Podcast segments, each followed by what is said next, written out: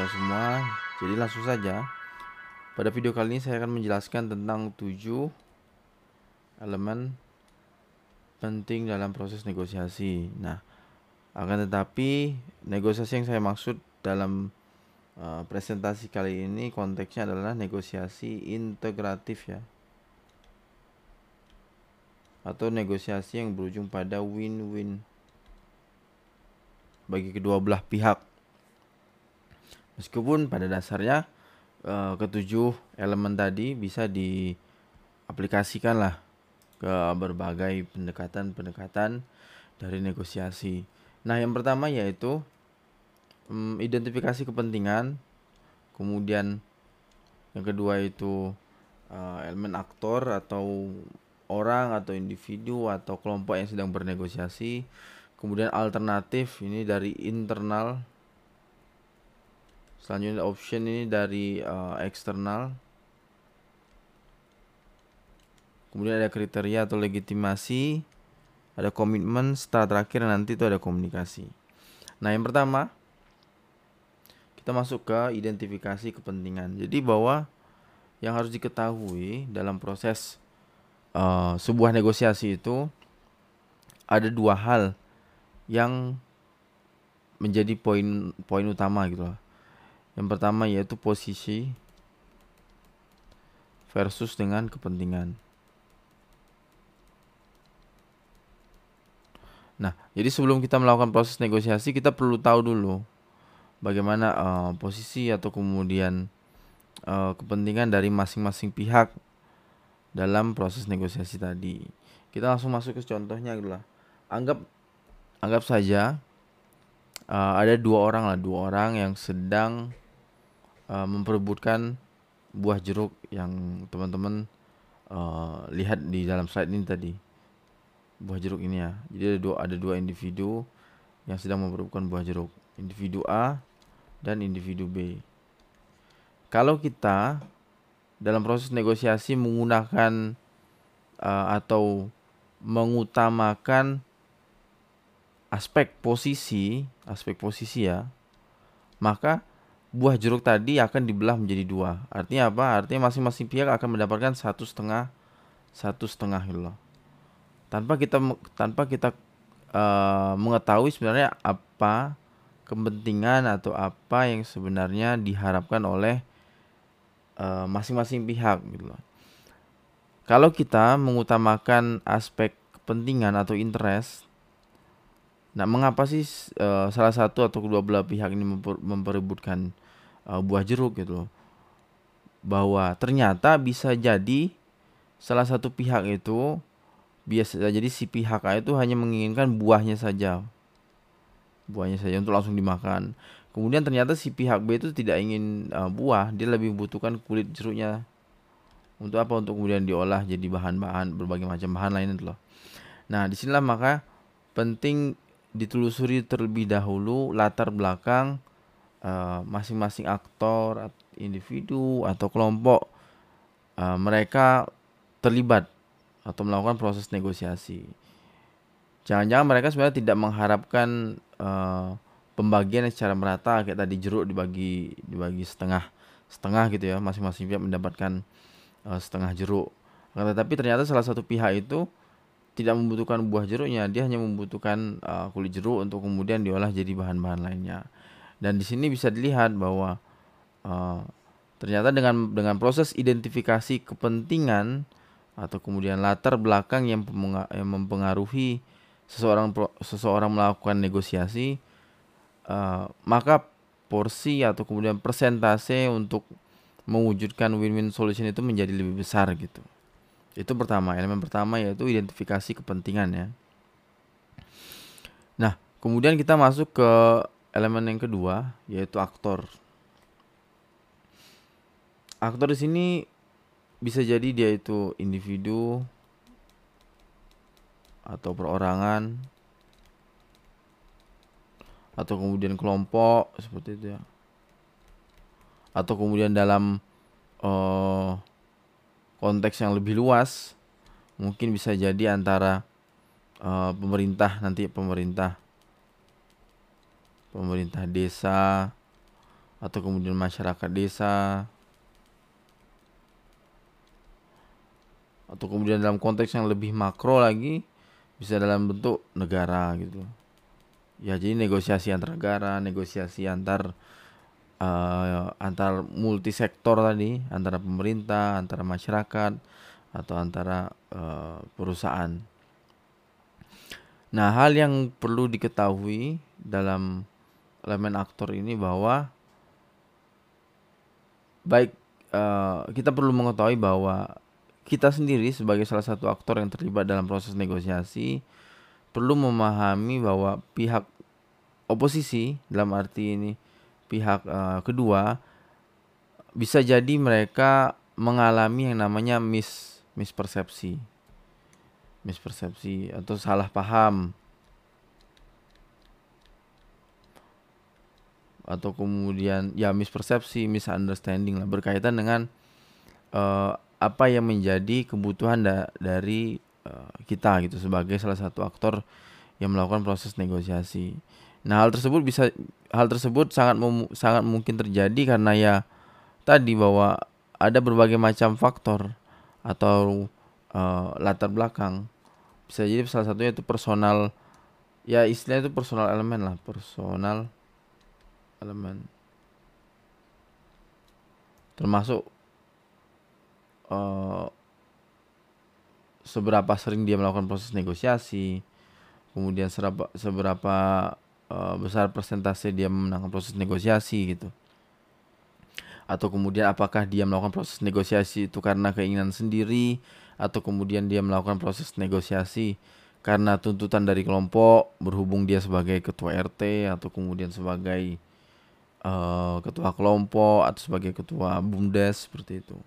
Nah, itu perlu diketahui bahwa ada hal-hal yang mungkin uh, mengikat dirinya gitu lah, mengikat dirinya. Dan kita sebagai salah satu aktor perlu perlu mengetahui, perlu mengetahui hal tersebut, perlu memahami dan perlu mempertimbangkan hal tersebut. Karena itu berkaitan nanti dengan emosi lah, emosi. Emosi dalam artian uh, supaya kita bisa mengukur apa yang menjadi kebutuhan dari pihak lawan atau pihak oposisi gitu. Nah, salah satu cara untuk mengurangi salah paham atau atau misunderstanding tadi atau mis miscommunication tadi, yaitu dengan cara uh, trust dan juga honesty, uh, yaitu kepercayaan dan juga kejujuran dulu. Jadi kita kita jujur terhadap pihak oposisi atau pihak lawan negosiasi, dan juga kita mempercayai apa yang disampaikan oleh Uh, pihak lawan atau pihak oposisi. Jadi ini adalah me memberikan informasi sebanyak mungkin, sedetail mungkin yang sekiranya dibutuhkan oleh pihak lawan.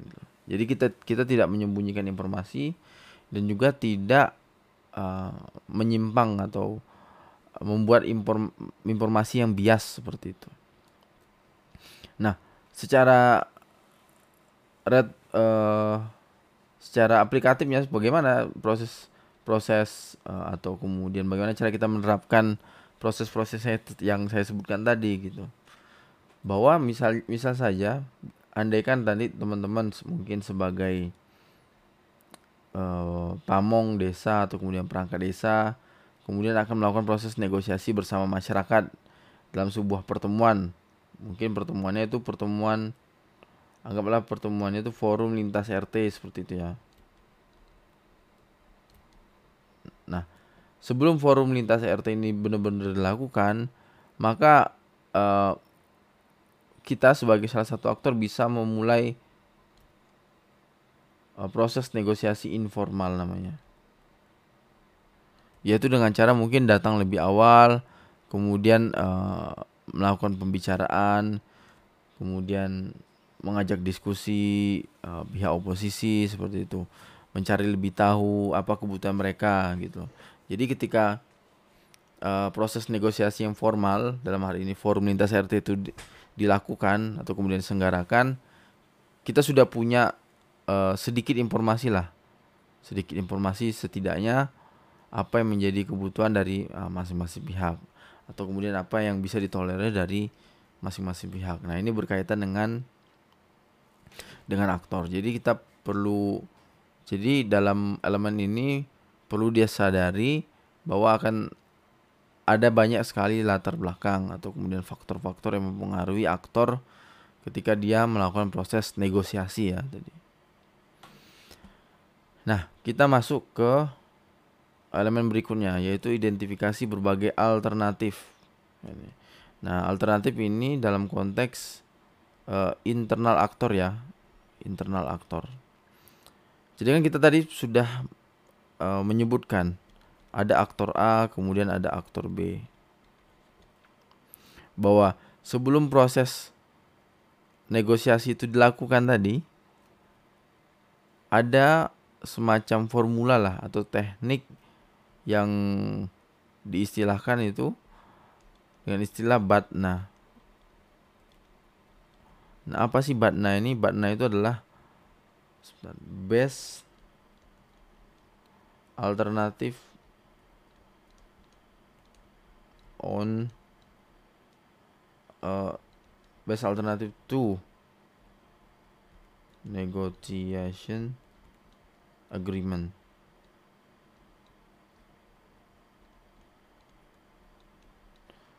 Nah, ini adalah uh, kepanjangan dari BATNA. Apa fungsi BATNA? Fungsi BATNA adalah untuk membantu kita merumuskan, andai kata nanti proses negosiasi itu mentok, deadlock loh, tidak tidak ada kesepakatan, artinya ya tidak tidak tidak ada titik temu lah di antara kedua belah pihak, maka kita kemudian masing-masing pihak itu sudah merumuskan berbagai e, macam alternatif-alternatif sekiranya yang bisa e, dinego lah, bisa dinego. Misalkan tadi e, disebutkan oleh perangkat tadi ada forum, forum lintas R T, disebutkan oleh bahwa pemerintah desa belum bisa memberikan bantuan, gitu lah, bantuan dana kepada masing-masing uh, R T gitu. Itu itu pilihan, itu opsi tawar satu lah, opsi tawar satu. Jadi tidak ada tidak ada bantuan di R T gitu, opsi tawar satu. Nah, kan tetapi bisa jadi nanti kita sudah menyiapkan lagi bahwa misalnya uh, si pihak lawan atau pihak oposisi, si pihak B, si pihak B ini tetap kekeh ada harus ada bantuan di R T, akan tetapi dari pihak pemerintah tidak mampu memberikan, maka kita kita kasih alternatif lah, alternatif untuk pihak B nanti dia milih, yaitu ada bantuan akan tetapi uh, khusus atau kemudian spesifik pada uh, hanya kelompok-kelompok rentan dalam, mungkin dalam hal dalam hal ini uh, janda, kemudian uh, anak yatim piatu,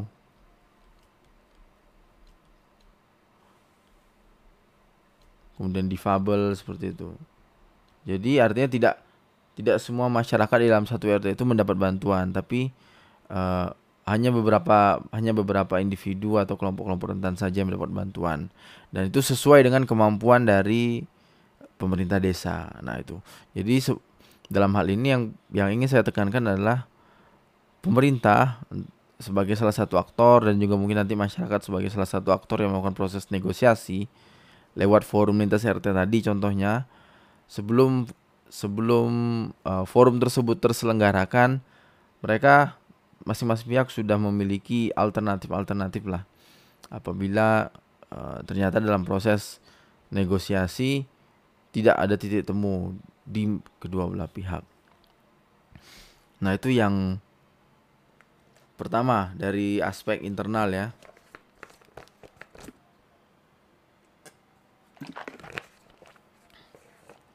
Kemudian kita masuk yang ke dua, yaitu aspek eksternalnya, yaitu mengidentifikasi berbagai pilihan, dalam arti sini opsi, option. Uh, di sini eksternal.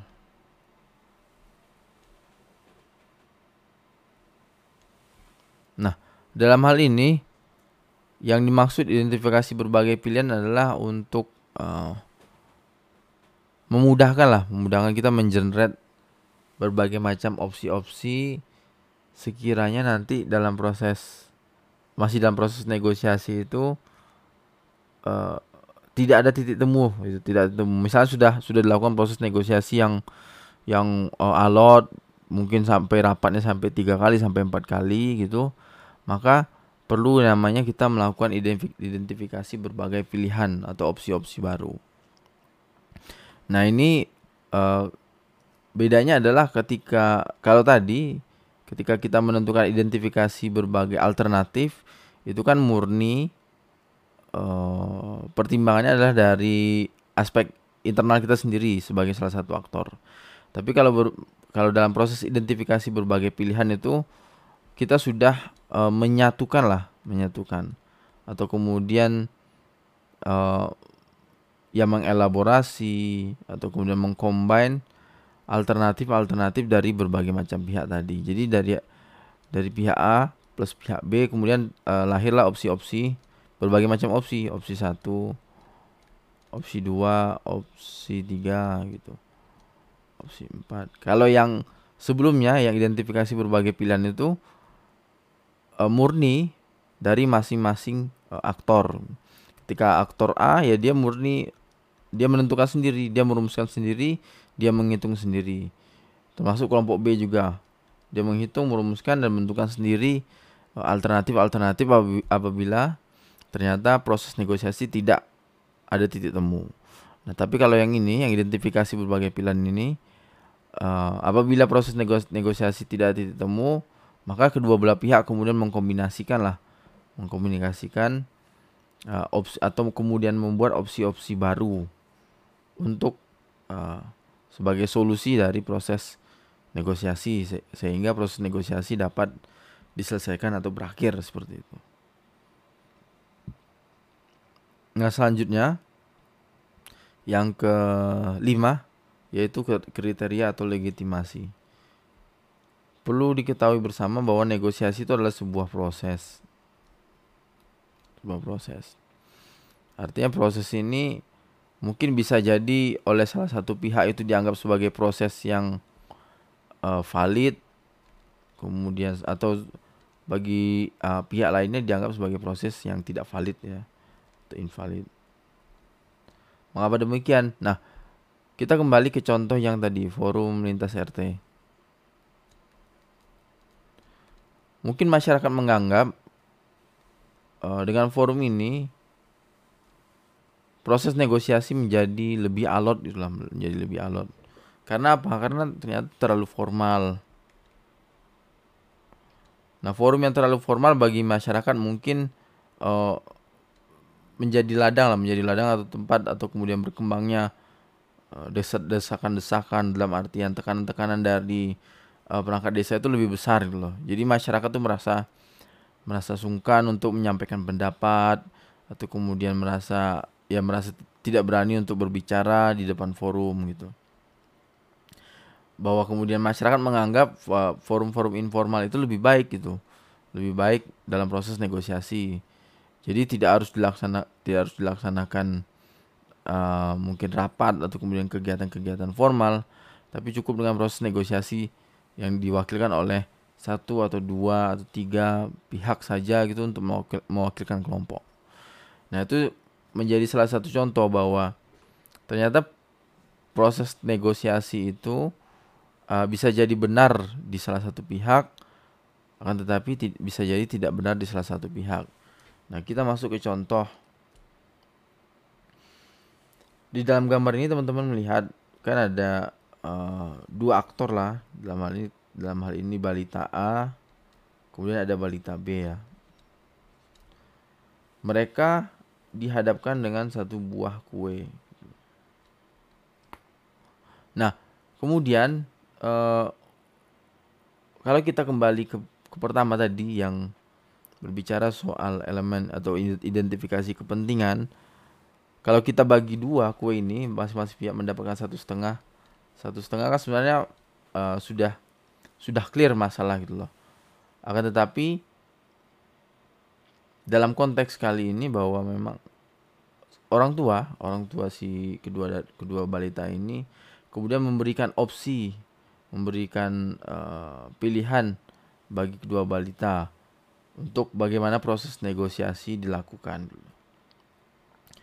Bisa jadi nanti si si balita A ini yang kemudian uh, membelah kue menjadi dua, kan, tetapi yang mengambil pilihan pertama itu adalah si balita B, gitu loh. Nah, dengan dengan proses yang demikian, masing-masing pihak baik balita A dan balita B ini merasa puas gitu loh. Merasa puas gitu loh.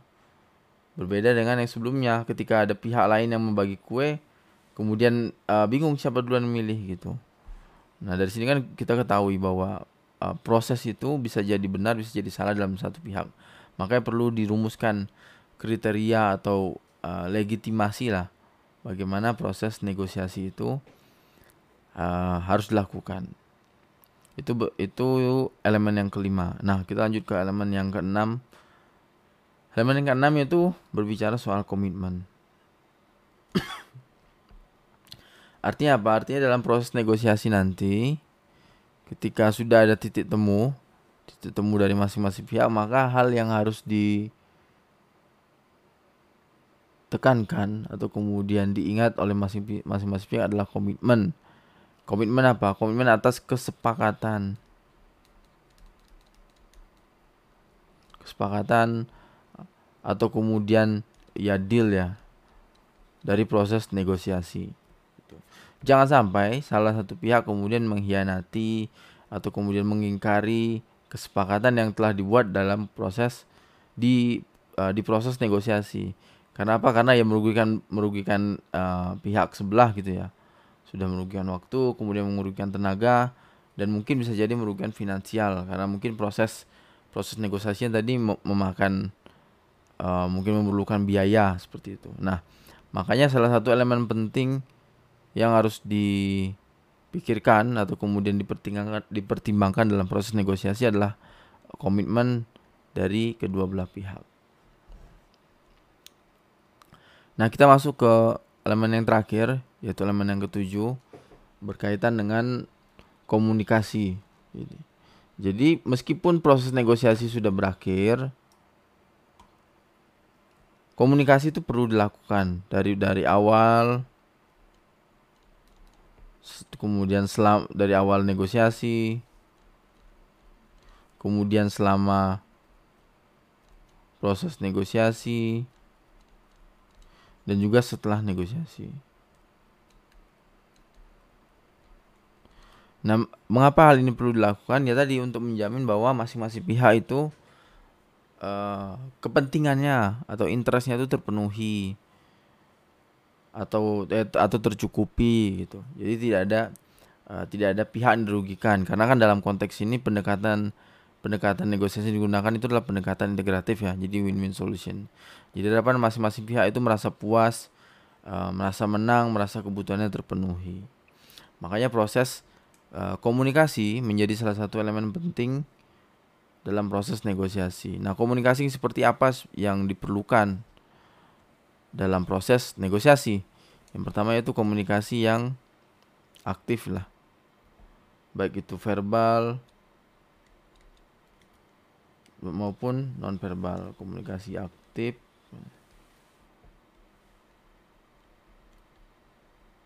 verbal dan non-verbal. Kemudian uh, apabila ada hal-hal yang dibingungkan atau mungkin uh, diper atau mungkin masih diresahkan, masih merasa belum puas gitu, maka jangan sungkan untuk bertanya. Bertanya apa? Bertanya bertanya ini digunakan untuk uh, proses klarifikasi lah dari dari uh, kesepakatan-kesepakatan yang telah dibuat sebelumnya mungkin gitu. Atau kemudian apabila ternyata kita punya semacam informasi baru atau kemudian uh, hal-hal baru yang sepertinya bisa di-share, dibagikan ke pihak lawan, yang kemudian diharapkan ke depannya apabila terjadi proses-proses negosiasi-negosiasi baru akan uh, akan lebih mempermudah proses negosiasi, maka jangan sungkan untuk share, uh, bagikan informasi.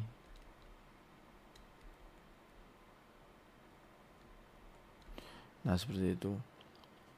Nah ini adalah uh, salah satu atau beberapa beberapa contoh aspek bagaimana proses negos bagaimana proses komunikasi dilakukan dalam negosiasi. Nah tapi untuk lebih sederhana lagi, teman-teman bisa lihat ini dalam gambar ada listening, coba untuk mendengarkan, menjadi pendengar yang baik gitu loh. Kemudian ya friend, friendliness, uh, komi komitmen lah, sepakat dengan komitmen. Kemudian open minded gitu, open minded. Ya kita terbuka dengan informasi-informasi yang baru yang di-share oleh uh, pihak oposisi atau pihak lawan. Kemudian kita juga uh, terlibat aktif memberikan feedback atau kemudian umpan balik kepada pihak lawan. Terakhir itu confidence dan juga non-verbal communication gitu. Berikan gestur-gestur gestur-gestur positif yang membuat uh, oposisi itu uh, merasa terpuaskan lah dengan proses negosiasi. Tidak tidak perlu kita menunjukkan uh, meskipun kita meskipun sama-sama menang terus kemudian kita menunjukkan uh, atau kemudian show off secara berlebihan gitu, yang sehingga mengakibatkan pihak lawan atau pihak oposisi menjadi merasa tidak puas dengan proses negosiasi. Nah, e, mungkin seperti itu teman-teman untuk video kali ini. E, nanti apabila ada hal yang ditanyakan bisa disampaikan di kolom komentar atau kita diskusikan di grup WhatsApp.